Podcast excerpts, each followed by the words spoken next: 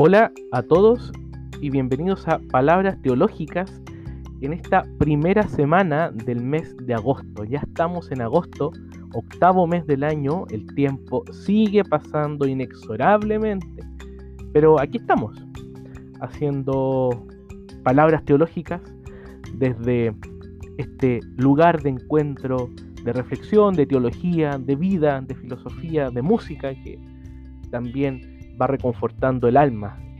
Y mm, una de las experiencias humanas que más reconforta el alma, curiosamente, son los ritos. Vamos a hablar hoy día de los ritos. Y el tema surge a partir de mm, una petición, una solicitud que un colega profesor de historia, el colega Víctor, me hizo durante la semana. Juan Pablo habla de los ritos. Y buscando algunas intuiciones de estos sabios de la tribu y cómo se van entendiendo los ritos, llegué a dos textos que van a ser los que voy a compartir con ustedes en estas palabras teológicas de la primera semana de agosto. El primer libro que encontré es de un brasileño, de un teólogo, cuyo nombre es Leonardo Boff tiene un libro muy bonito que se llama Los Sacramentos de la Vida, que alguna vez los presentamos en unas charlas que tuvimos con otro colega, el profesor Emanuel Pino, donde hablamos de este libro a partir de la historia, él es profesor de historia y yo desde una mirada más teológica que la, la realizamos a través del Zoom hace, hace unos un par de meses más o menos. En este libro de los sacramentos de la vida, Leonardo Boff va tratando de articular una reflexión que ahonde en otras experiencias sacramentales. Sí, los sacramentos son los siete, instituidos por Jesucristo, confiados a la iglesia, pero Leonardo Boff también va invitando al lector a tener una nueva sensibilidad y reconocer cómo estas experiencias de los sacramentos marcan una nueva forma de leer el mundo. Fíjense lo que dice Leonardo Boff al comienzo del libro. Cito textual. Este espíritu vive hoy en los manantiales de nuestra experiencia cultural. Es como un río subterráneo que alimenta las fuentes y estas a los ríos de las superficies. Fíjense qué hermosa la cita. Y este imaginario del agua, me acuerdo de Gaston Bachelard, un filósofo francés que tiene un libro muy bonito, también recomendado, que se llama El agua y los sueños. El agua y los sueños. El pensamiento tiene forma de agua. El Espíritu de Dios al comienzo de la creación vivió y flotó sobre el agua. En el bautismo de Jesús, en el río Jordán, el Espíritu baja en forma de paloma, sobre el Cristo que está en el agua. El diluvio universal purifica también. O sea, el agua tiene eso. Dame agua, dice Jesús a la samaritana. Los ríos son la vida profunda. Y esa vida profunda tiene que ver con esta ritualidad de la propia existencia humana. El río subterráneo se va abriendo paso y funda otros lugares. ¿Cómo también podemos pensar en esos lugares más cotidianos? Podemos discernir y encontrar un lugar de encuentro con lo trascendente. Pero para poder acceder a ese lugar trascendente, es necesario mantener la distancia contemplativa. Hay un filósofo francés, otro filósofo francés, François Julien, que tiene una palabrita que es muy bonita que se llama el Eckhart. El Eckhart significa la distancia.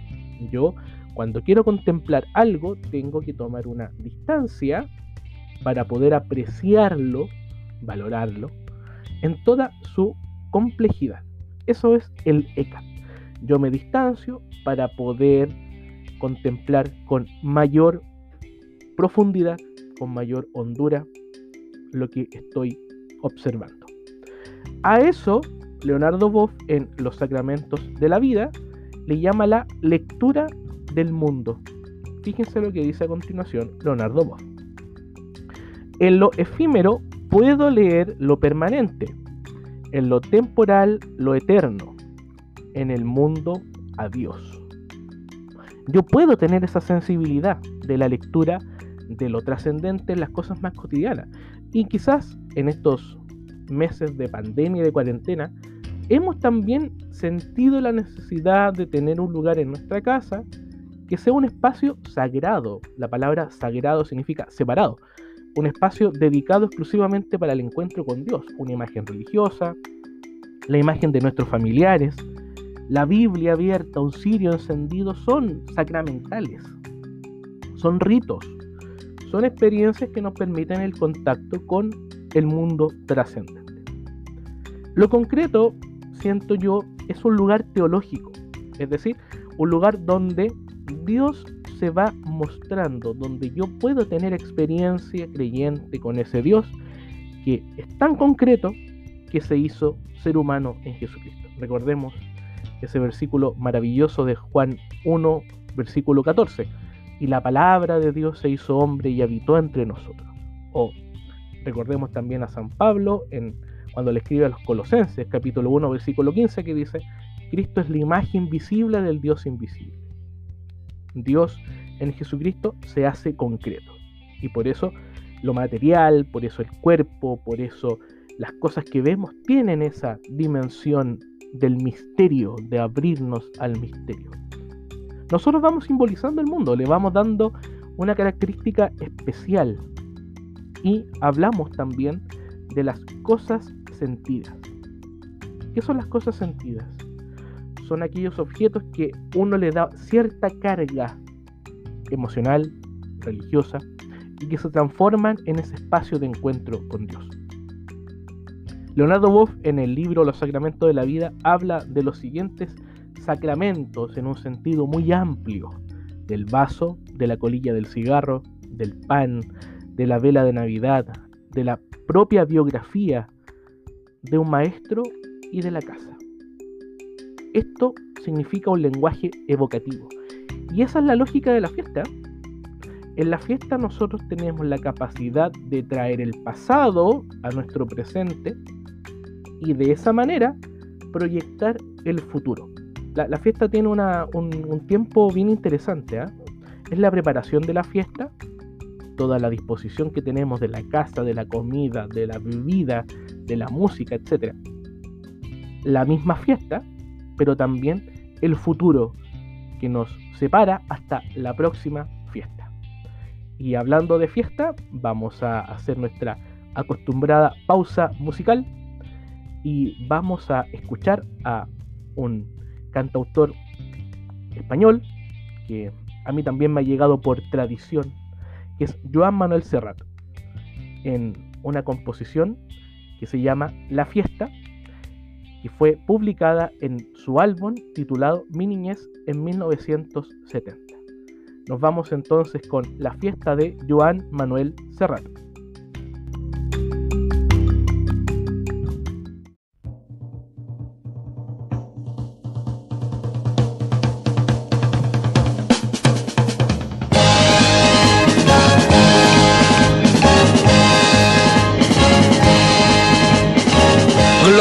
En las alturas recogieron las basuras de mi calle ayer a oscuras y hoy sembrada de bombillas. Y colgaron de un cordel de esquina a esquina un cartel y banderas de papel verdes, rojas y amarillas. Y al darles el sol la espalda revolotean las faldas bajo un manto de guirnaldas para que el cielo no vea en la noche de San Juan, como comparten su pan, su mujer y su gabán, gentes de cien mil raleas. Apurad, que a ellos espero si queréis venir, pues cae la noche y ya se van nuestras miserias a dormir. Vamos subiendo la cuesta que arriba mi calle se vistió de fiesta.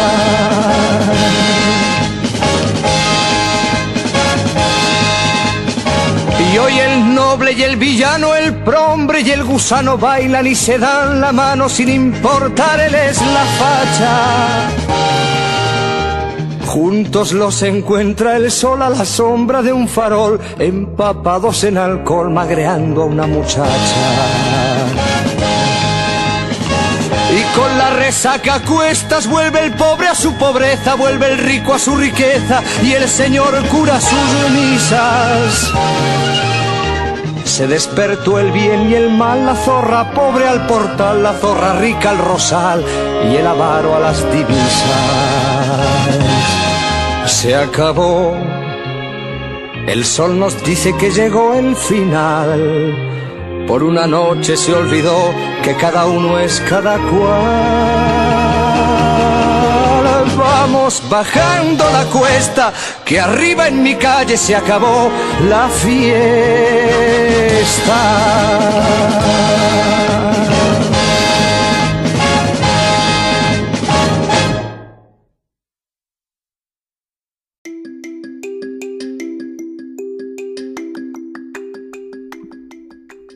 Ahí teníamos a Joan Manuel Serrat en esta composición llamada La Fiesta de 1970 de su álbum Mi Niñez. Lo interesante de esta, de esta composición eh, es la misma letra. Yo, yo, te invito a que la vuelva a escuchar y trate de ir viendo con los comparativos. Em, cuando él dice, por ejemplo, al final se acabó, el tiempo nos dice que llegó el final, que en la noche uno puede olvidar, la de la fiesta, que cada uno es cada cual. Y cuando antes dice, eh, vuelve el pobre a su pobreza, vuelve el rico a su riqueza, y el Señor cura sus misas. La, fiesta, queridos amigos, tiene esa capacidad de ser un bucle, un, corte.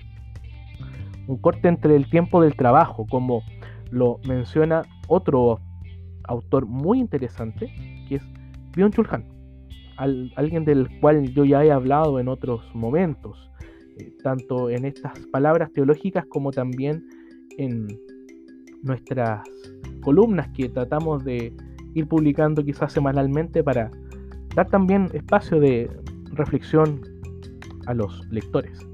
Y Bion Chulhan tiene un, un, libro también muy interesante del 2020, un libro muy reciente que se llama la desaparición de los rituales, editado por la editorial Herder, que es la que ha podido traducir estas palabras de Byung-Chul Han, este filósofo surcoreano que vive en Alemania eh, y que habla en este libro de la desaparición de los rituales.